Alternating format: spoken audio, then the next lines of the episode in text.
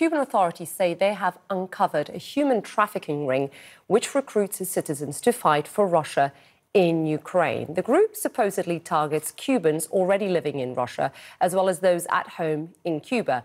Authorities in Havana said they are working to, quote, neutralize and dismantle the network. I want to bring in Patrick Oppmann, who is for us in Havana tonight. And Patrick, just talk us about this network. How many Cubans do they believe have been recruited here? You know, details are, are, very, very scarce. And, and even the statement is, is, quite remarkable because, as you know, Isa, Cuba and Russia have uh, a very close relationship, one that has only been made closer by the war in Ukraine and Cuba's support up until now of Russia, essentially parroting Russian propaganda lines saying that uh, the war is the fault of, of the West, of, U, of uh, NATO and the U.S. Uh, for essentially pushing Vladimir Putin to to invade Ukraine. But uh, this statement uh, also laying out that uh, Cuba does not allow its citizens to serve in the armed forces of other countries, to essentially work as mercenaries, uh, and that they will not allow people uh, either working from Russia or here within Cuba to try and recruit its citizens. You know, this is not uh, that much of a surprise because Russian outlets had been putting out the pictures of Cubans that had been recruited now for months, saying that they pay them up to 2,000 $1,000 uh, a month uh, and we'll give them Russian citizenship. You know, put that in context, uh, $2,000 is more than a doctor makes in Cuba in a year. So it's very tempting in the midst of a, a severe economic crisis uh, if you're going to try to recruit soldiers. And so is this a question of deniability? Is this a question of, of Cuba uh, trying to distance itself from what something its ally is doing? Or is it just uh, that Cuba does not want its, uh, its citizens to become cannon fodder, and that uh, certainly when you have some young Cubans who don't even appear to have any kind of military experience uh, trapped in the middle of a war zone and saying that they're being mistreated and they've been lied to and they're being forced to go to the front line, you know, uh, that's not a good look for anyone. So uh, yeah. the Cuban government is coming out and uh, and essentially saying that they do not want their citizens in this theater. Uh, that was going to be my question. Those who are being recruited, Patrick, do they know that what they're being recruited for, or are they being lied to here? You're getting a sense of this. They're saying they're being, they say they're being lied to, that, that they were going to be uh, brought to Russia as cooks uh, or to work in construction, and that they were, uh, once landing in, in Moscow, essentially given a rifle and pointed towards the, the front line. You know, we don't really know, uh, yeah. but uh, you know, the Cuban government is, is, is saying that uh, there is human trafficking going on and that they will put an end to it. I mean, where there's then, Patrick, there's leave the relationship between Cuba and Russia. Like you said, Cuban government receives aid from Russia. I mean, this is somewhat awkward, isn't it? Yes, they're keeping the, literally keeping the lights on right now because of so much oil. You know, one estimate is more oil has been sent to Cuba uh, in the last year or so than at any point since the fall of the Cold War. So this is essential Russian aid, and you could really watch the High uh, Wire Act uh, being done in the statement released last night by the foreign ministry, where they don't really blame uh, the Russian government. Of course, is aware that Cubans are being recruited and, and as alleged, uh, trafficked to fight in the war. Uh, but the, the, Cuban government says they simply don't uh, uh allow this uh, to happen, that they don't allow their citizens to fight for, for, other, for other countries. So, you know, perhaps uh, this could be a case of deniability where the Cuban government was aware of this and, and this was their plan B if, if it became uh, better known, or, or, it simply could be that uh, you know they realize there are no winners in this, and that uh, they don't want their citizens uh, being being chewed up by the Russian uh, war machine. And one thing is to uh, to parrot some propaganda points and support Russia in the UN and that kind of thing. Another thing is to, to have your citizens yeah. on the front lines. You know they certainly don't win by doing that. And and again, you know, no no evidence that actual troops are, are, are serving at the moment. I know you'll stay on top of this story. Uh, Patrick Oppmann, always great to see you, Patrick. Thank you very much.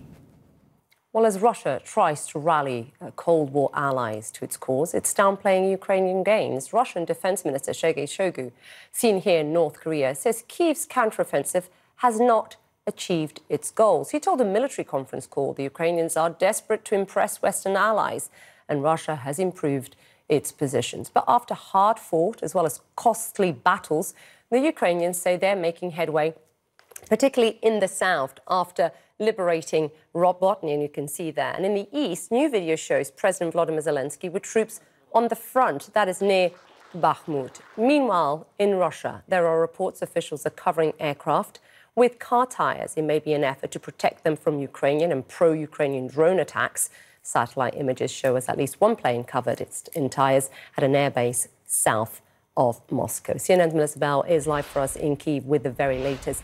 And Melissa, you know, for those viewers who've been watching us every night, in the past few days, they would have seen that you and I have been talking about the gains being made by Ukraine in this counteroffensive, how they're trying to expand their gains around the Zaporizhia village of Robotyne using artillery, you said, as well as drones. What do you make then of these new, this new Russian tactic, as we've just outlined there, of covering aircraft with car tires?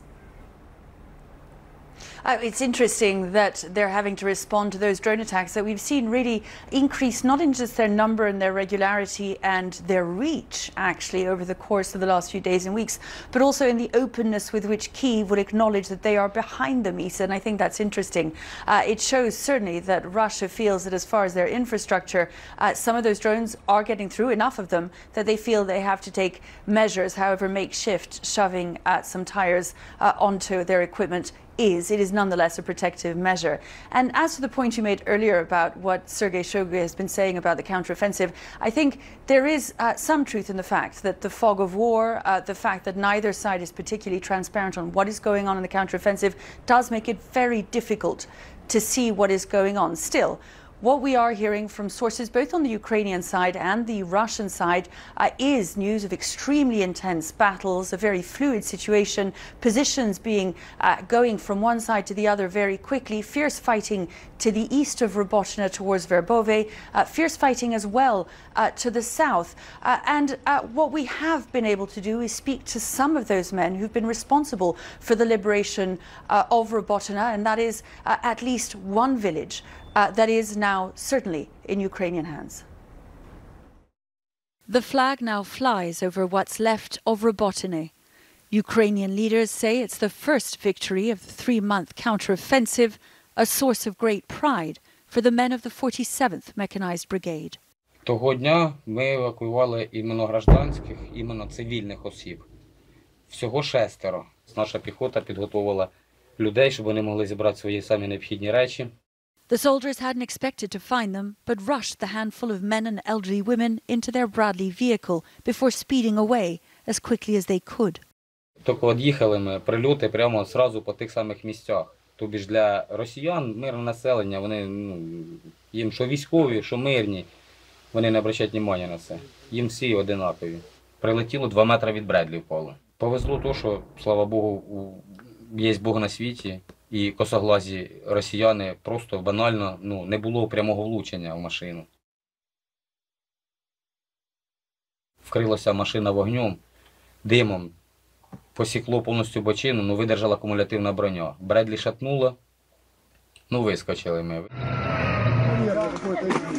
Back in the safety of a nearby wood, the civilians are given much needed water and phones. Алло, дочечка, алло, алло. Привіт. Привіт, куколка. Доця, доця, нас вивезли, доця. Ми... Я знаю, мам, я знаю. Не плач. Ми вже все, ми вже вдома. But for the 47th Brigade, Robotyne was just the start, and some of its heroes have since fallen. I'd like to ask about your colleagues. The day you went into Robotyne and you took the civilians out, there was another team, but they were killed. Ми злагодження проходили в Германії. Ми обучалися в Германії. На американській базі. І е, вірити, тяжко про це розповідати. Для нас дуже тяжела втрата. Да.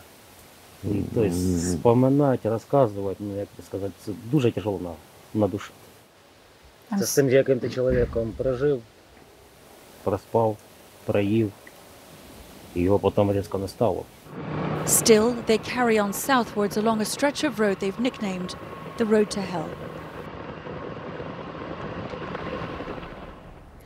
To give you an idea, Isa, of just how difficult the conditions are there, the artillery attacks, the drones that make uh, any, any, anyone uh, emerging, of, of course, a target, it's very difficult to make any progress in those circumstances. But the, fierce, the fighting is so fierce uh, that we've been hearing from the Ukrainian side today uh, of uh, a series of attacks to the south uh, of Robotyne towards the next village southwards, where one uh, one hillside, one stronghold, one Russian stronghold, uh, it took the Ukrainians five days to recapture. We're not talking about a village, we're not talking about a town, we're talking about one stronghold on the road to the next village. And what we are hearing uh, from various accounts is of huge losses uh, on both sides. In the end, every meter that is being fought for is costing a great deal uh, to both Ukrainians and Russians, Isa.